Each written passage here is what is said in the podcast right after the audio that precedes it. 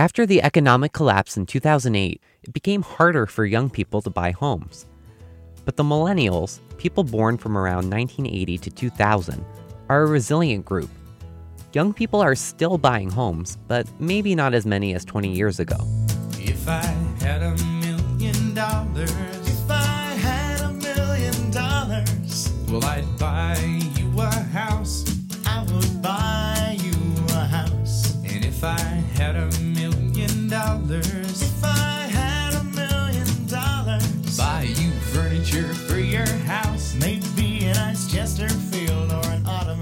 Good morning. I'm Chris Williams, and today on Fordham Conversations, we're talking about housing and how people from different generations go about buying a house. It turns out, baby boomers have different attitudes towards homeownership than millennials, and they're buying different types of homes. To find out more about this, I spoke to Jessica Lautz. She's the director of member and consumer research at the National Association of Realtors. We talked about a study the NAR put out called Home Buyer and Seller Generational Trends. So I looked over um, some of the research about generational trends, and one of the things that you guys found is that younger buyers tend to be more optimistic. Can you talk a little bit about that and maybe some of the reasons why that might be? Sure, absolutely. Um, we did find that they're more optimistic. So when they think about their home purchase, they're not only thinking about a place where they're going to live and a roof over their head, but they're thinking about the financial investment in their future. Um, I think one of the reasons why it could be is that often these are first time buyers going into the market, so they didn't have a previous experience where many of the other buyers experienced the downturn. Another reason why they could be more optimistic, I think, is because they're often purchasing for that pure desire to own a home and they're willing to make financial sacrifices. So they really want to get into this home and feel like they own something. They can paint the walls or do their own yard work and really have their own place to live. So I think there's a there's an optimism, there's a hope out there among these first time home buyers as they enter the housing market. Now, people who were older who were less optimistic, this that wasn't necessarily their first home that they were buying. Correct. So they're they're more likely to be repeat buyers in the market um, among that youngest generation, so Generation Y. So they were born in 1980 to 2000. Um, 79% of them were first-time homebuyers, so that's a much higher percentage than we see on a national level. The historical norm is about 40% when we look back to 1980. Um, so among the other generations, you could see that 79%, and then when you go to Gen X, you're looking at in the 30s, and then you go to the other generations, and the first-time homebuyer share just rapidly decreases. The economy's been bad, so it's it's harder for younger people to buy homes. So do you think that the ones who maybe are able to, they're feeling a little bit more grateful that they're able to afford it? Um, I think that could be true. They are making financial sacrifices, so I don't want to just completely dismiss that. So the financial sacrifices that we ask about could be they're cutting spending on perhaps going out to the movies or luxury items that they don't necessarily need, but they are making those. Um, so I don't want to completely dismiss that, but I think there is probably some optimism that we could actually do this, um, and perhaps among their cohort they couldn't necessarily when they look around. Mm-hmm. And one of the other things about younger buyers is that they also tended to make more compromises when it came yes. to buying a home. So they when they get out there into the home buying market, their incomes are typically a little less because they're Gen Y. They're right out of college, maybe their first job or maybe their second job, but just starting out in their career. Uh, they typically have lower incomes, and the home prices that they're buying is lower than the median. So um, those types of homes perhaps tend to be older, a little bit smaller square footage wise, but I don't want to dismiss those homes either because they typically are three bedrooms, two bath homes. So it's a pretty nice place to live. Um, and they're expecting to live there about 10 years. The other thing I read is that younger people tended to stay closer to their previous residence when moving, while older people tended to move farther away. Mhm. That's absolutely true. So our older buyers, they could be moving for perhaps a job relocation or retirement. So they're escaping the northeast cold that we're having right now and going down south uh, for a little warmth, they could be doing that. Or our older buyers are typically also moving more frequently to be closer to friends and family. So that friends and family, they could be on the other side of the country. Um, you know, they're grown up kids, they want to be closer to their grandkids, things like that. And, and so, why would younger people stay closer?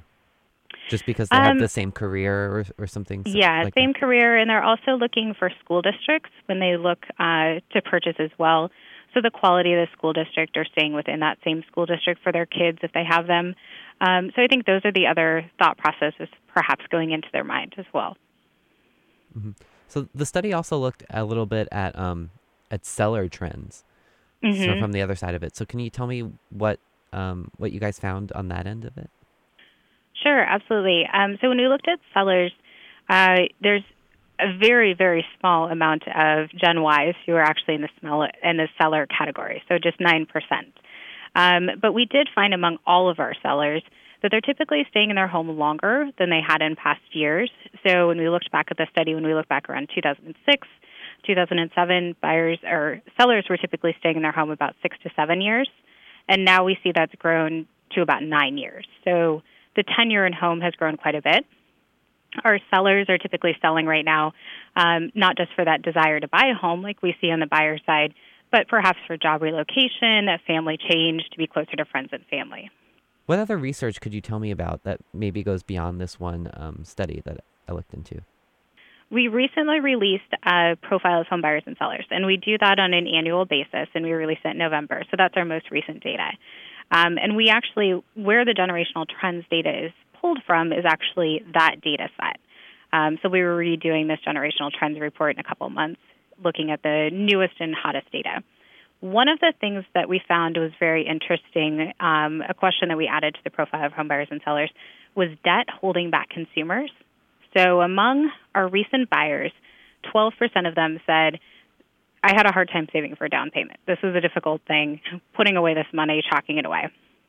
And when we looked at what type of debt was holding back that 12%, among our younger buyers, the student loan debt. Maybe not too surprising, but it was interesting to see it on paper and to finally have those numbers out there. Another thing that we found is when you look at the different generations, um, when you go above the youngest generation, you're seeing credit card debt is actually holding back those consumers. So it's interesting to see the changes that can happen when you're replacing one debt with another. So, what would your advice be for someone, a, a young person, a, a millennial who is looking to buy a home? Um, my advice would be it's the first of the year, good New Year's resolution time to start chalking away that money. Um, to look at those homes that perhaps have been sitting for a while, that um, just take a second glance at them because inventory is tight in a lot of areas, but there are those homes that some of the buyers have overlooked, and it might be a good opportunity for you to go in there and take a look at it. Another thing, too, is that a lot of people use the internet to find um, listings. Is that something Yes. that's kind of been happening more recently, or has this been happening for a while? Because I mean, the internet's been around for a little bit. the internet has been around for a little bit. Uh, we've been tracking that figure since 2003, and we have seen the trend of usage for home searches has increased over time. So, among our younger population, especially, they're using it not only to look for homes, but they're looking at uh, mortgage offers and they're looking at where they actually want to map out and their next step. Um, so, taking that home listing, going to Google Maps or uh, to their Apple Map or whatever, and they're saying, okay, this is gorgeous pictures. Now I want to drive around this neighborhood, find this home, go into open houses. What's my next step? I need to find a realtor. Um, so things like that. They're really using it in every aspect of their home purchase. Do you find that people are using realtors as much as they used to, or, or some people kind of looking to do it themselves, kind of? Our data actually shows that they are, and they're using full service realtors as well. Um, so, not limited brokerage, but someone who can do all aspects of the home purchase and home sale. We are seeing that in our data. And among our um, youngest buyers, they're actually using our realtors most. So, a real estate agent or a realtor, um, but they're actually using a professional most in their home search process. Um, I think part of it, uh, from what we understand from them, is that it's a very confusing process. And you can't just rely on mom and dad who went through this process years ago. You need to really look to a professional to help you. Another thing that I, I read in the press release um, was about how for younger people, homeownership really matters to them, and there was that kind of emphasis on that in the press release. Do you Yes. think you can expand on Mhm. that and what, what that means exactly? Sure. So we ask a laundry list of questions about why did you go out and purchase a home right now? So was it a change in your family situation? Was it a job relocation? And those are popular reasons. Um, perhaps it's retirement among our older buyers. um, or wanting to be closer to a better school or uh, quality of the school or location of a school among recent parents, family change uh, situation again. Um, and we see among our youngest buyers that the reason that they're buying, more than 50% of them, is just that desire to own a home. So it's no other reason on the board except for I want to get into that house that I'm going to love um, and is not just a temporary living situation. Most of them are renting before this. About 20% did live with mom and dad, but 65 are renting. So they're feeling in that temporary situation where they really want to just get into this place that they can call theirs. I saw that it says that uh, millennial, the millennial generation is the second largest after the baby boom generation. Is that in terms of home ownership, or is that just in general population, the number of people within those generations? Sure, that that's a good question. Um, that's the second largest to just the generation.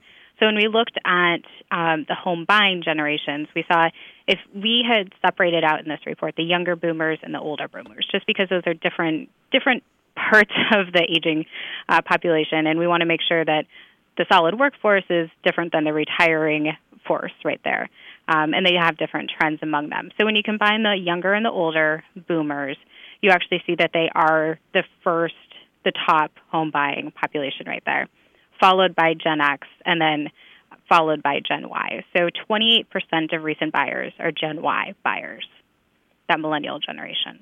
And wait, how many more uh, boomers? Boomers are, I believe, 33% when you combine younger and older boomers. Gen X is 31 and Gen Y is 28. So they're all very close together. And one of the other generations listed that we didn't really talk about is the silent generation. Sure. So those those are the folks who are probably in solid retirement mode um, and enjoying their home, perhaps on a golf course or close to their grandkids where they can really enjoy them. Um, so that's the type of generation that we're talking about there. And they would probably be more in the seller category, correct? We did find that among all of the recent buyers, the silent generation comprised of 10% of the buyer generation, buyer population. I think you mentioned this earlier, but I kind of just want to return to it really quick. So people who are are in their 20s and 30s now, let's say like 20 years ago, people in their 20s and 30s, are less of them buying mm-hmm. homes? Oh, that's a really good question. Unfortunately, this is the first time that we did this report, so we don't really have good data on it um, that I can compare. Mm-hmm. Um, yeah, that's the hard part to, for this report. We were excited to do it this year, um, but we mm-hmm. don't have trend data on it.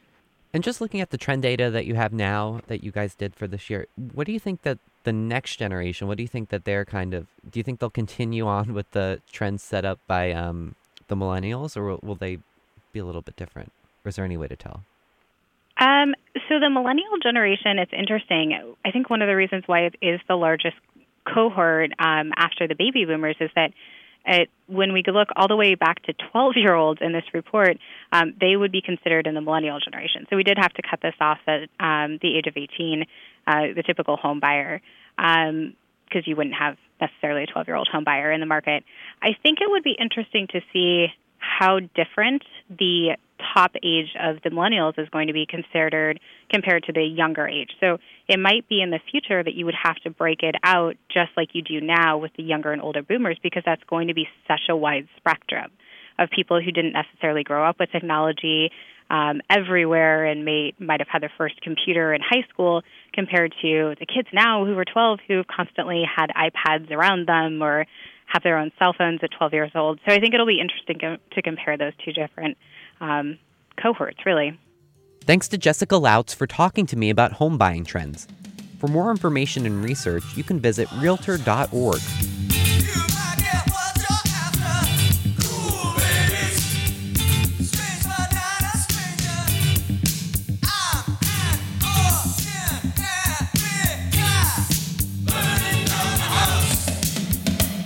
I'm Chris Williams on WFUV 90.7, and you're listening to Fordham Conversations.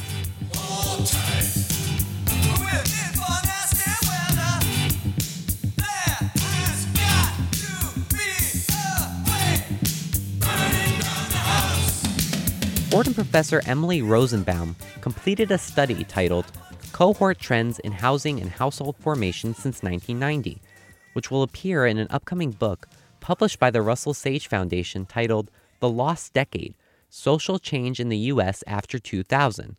Professor Rosenbaum explains why some people are waiting until they're older to own a home and how this compares to previous generations. So, for people who might not know, can you just talk a little bit about what a cohort is? Sure. A cohort is a group of people, um, and membership in the cohort is defined by um, an event. So, the most common cohort is a birth cohort, and so everybody born in a certain year or a or a range of years would be members of that birth cohort. So, so the most um, uh, familiar birth cohort is probably the baby boom and those people were born between 1946 and 1964. So, is that the cohort that you're looking at for this particular report? I actually compare um, a number of cohorts. So I I have the baby boom, but I split it into um, halves. So there's the early baby boom and the late baby boom, and then the um, cohort following the baby boom is Generation X, and then following Generation X is Generation Y. So when you set out to take on this project, did you have a main goal of sort of what you wanted to find, or were you kind of open to finding different things? Oh well, I was open to finding different things, but um, I I did want to uh, compare the different cohorts in terms of um, their success in the housing market, and particularly with home ownership. Because the thing with birth cohorts is that um, their relative size and the historical events that they experience over time, since each cohort experiences an, a given historical event at different stages in the life cycle, that really forms the cohort's um, uh, future prospects, if you will. Uh, the, those experiences get imprinted on the cohort. So, since the younger cohorts were experiencing the um, Great Recession and the housing meltdown at particularly formative times in the life cycle.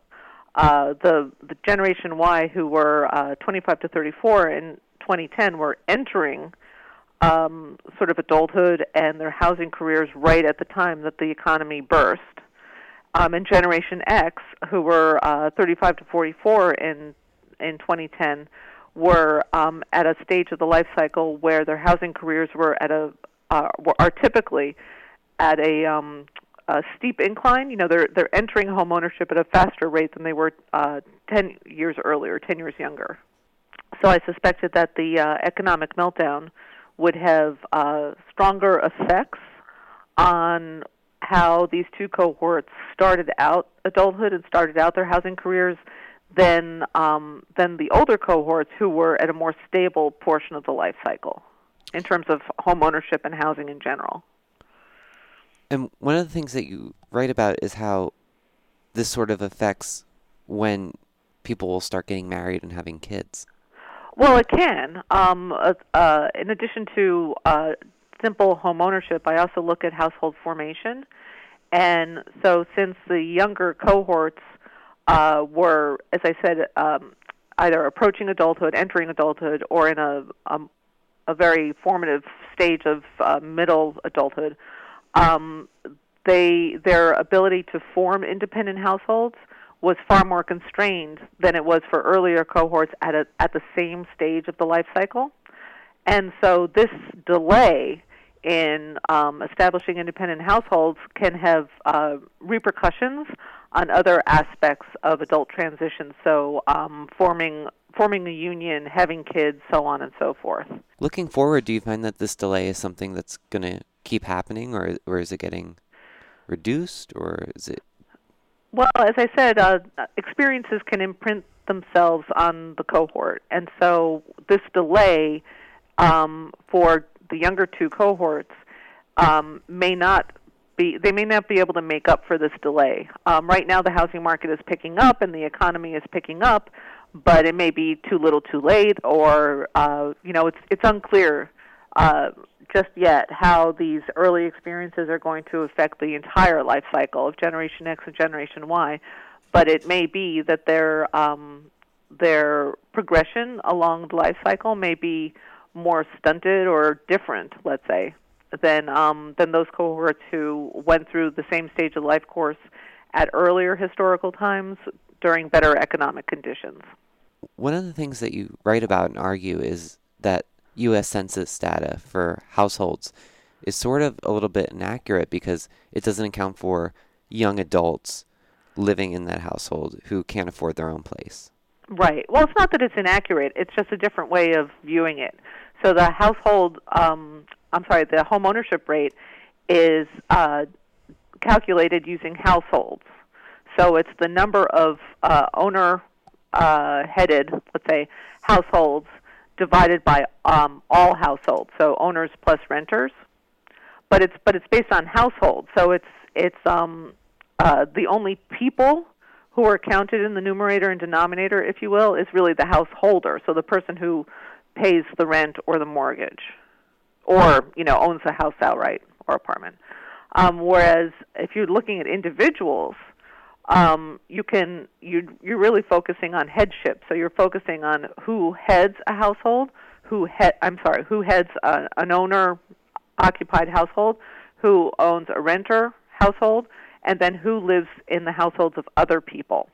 So so it's true that the household uh, the household based home ownership rate doesn't really take into account either in the numerator or the denominator the people who don't head a household, the people who aren't on the lease for a rental unit or paying the mortgage. Just getting back to the idea of cohorts really quick. Mm-hmm. You mentioned that the economic collapse was sort of one of the reasons why there was this sort of delay in uh, transitioning into adulthood. Right. Did you find anything else that could have contributed to that besides, you know, economic reasons? Well, uh, just from a purely descriptive standpoint, it's clear that um, all cohorts, uh, up to let's say the the early baby boom in particular, and the early baby boom were, was born between 1946 and 1955, so they were 55 to 64 in 2010. all those cohorts showed um, a depressed uh, progression, a flatter curve, if you will, a flatter uh, angle in terms of the increase in, in home ownership over time. So, um, so basically, relative to the next earlier cohort, um, each cohort suffered in 2010. So everybody was affected by the economic recession and the housing meltdown. But the, the cohorts who were affected the most were the younger cohorts who were just trying to get a foothold in the economy and in the housing market. What is the, the latest generation that you've been looking at called? Generation Y, uh, who was 25 to 34, they were uh, the youngest generation that I could um, examine from this perspective in 2010. So the generation following them, the Echo Boom, that I, I, I call them the Echo Boom, uh, they were born between 1986 and 1995. So in 2010, they were 15 to 24. So they were really just on the cusp of adulthood, which I'm defining as 25. You know, after uh, assuming that everybody's done with education at that point, and trying to establish themselves in the in the labor market and the housing market. So that cohort, uh, who will be 25 to 24 in 2020, they're right now entering into uh, the labor market and the housing market, and so they're experiencing sort of the similar conditions, but a little bit better than to Generation Y at the echo boom may do better in 2020 than Generation Y did in 2010, but time will tell. So going forward, it's really hard to predict exactly what'll happen. Uh, yeah, mm-hmm. yeah, and the echo boom is a little bit larger than Generation Y, so there's a little bit more competition um, among them uh, for uh, economic position and for position in the housing market. Why pick this time period specifically? Because you're looking at it from 1990 onwards, correct? Yeah. Was that just the data that was available to you, or were you particularly interested in this time period? Well, the uh, the project that this uh, paper uh, was a part of is the U.S. 2010 Census Project, which is um, uh, jointly uh, funded. Well, it's funded by the Russell Sage Foundation, um, and so it's housed jointly at Russell Sage and at Brown University, where the um, where the project director is. And um, so the the overall goal of uh, the 2010 project was to examine um, how the U.S. has changed um, in different aspects um, between 2000 and 2010. Um, the 2010 project was unique, of course, that um, midway through the through the decade we had this tremendous, you know, macroeconomic collapse. So uh, so all of the projects, to to differing degrees, um, didn't just look at or chose to look beyond the changes just between 20, uh, 2000 and 2010, but also to look um, at the mid-decade conditions and how that affected these various um, demographic and social and economic conditions. So uh, one group is looking at family. I was looking at housing. Another group is looking at neighborhoods and residential segregation. Another group is looking at income inequality. Um, and there were uh, several economists looking at employment and, and other things. When you were looking at these cohort groups, was it merely, you know, this is the cohort group they were born in this time, or did you kind of break it up from there, from you know, break it up into gender or race or families' prior income, or things like that?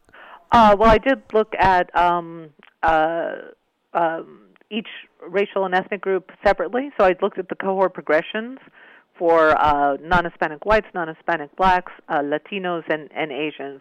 And um, the groups exhibited very different patterns, as you would expect. So um, the uh, the um, uh, recession and housing meltdown disproportionately affected African American cohorts, but some of the um, some of the the large differences between um, uh, cohorts in 1990, 2000, and then 2010 uh, was due to tremendous growth in homeownership for African Americans of lots of different cohorts between 1990 and 2000 when the economy was in much better shape and there were uh, policy initiatives to um, aimed at increasing the homeownership opportunities of minority households as well as low income households but in a safer way than um, than what happened in the subsequent decade with the subprime crisis and all. I also want to ask you about prior projects that you've worked on. Have you have you looked at cohort groups from time periods prior?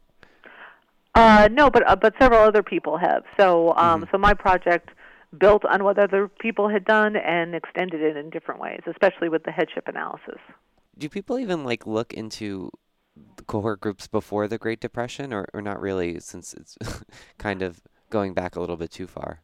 Um, I'm sure people have. I can't think off the top of my head of any analyses that looked at them, but um, but for uh, well, for housing analysis, for cohort um, progression in, in housing, uh, the typical analyses start with um, cohorts born in the Depression because of the uh, tremendous suburbanization that happened in the 50s, which affected the um, uh, the cohorts born uh, during World War II and the Depression. Um, so their opportunities expanded dramatically, but of course there were racial differences in those opportunities since um, suburbanization was uh, largely limited to white households. So the the historical periods um, have really sort of determined the the um, the analyses of uh, housing progression for cohorts.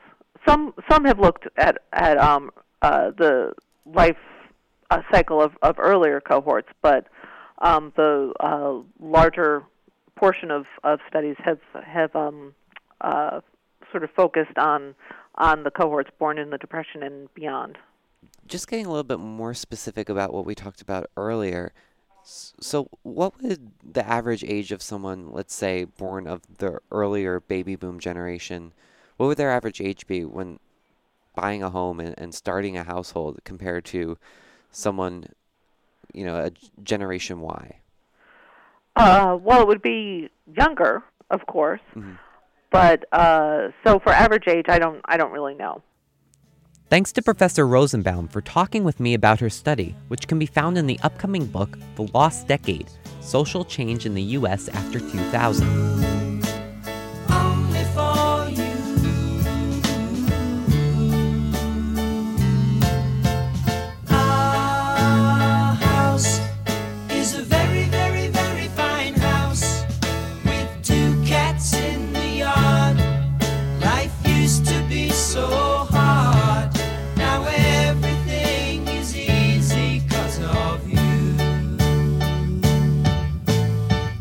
Been Fordham Conversations on WFUV 90.7.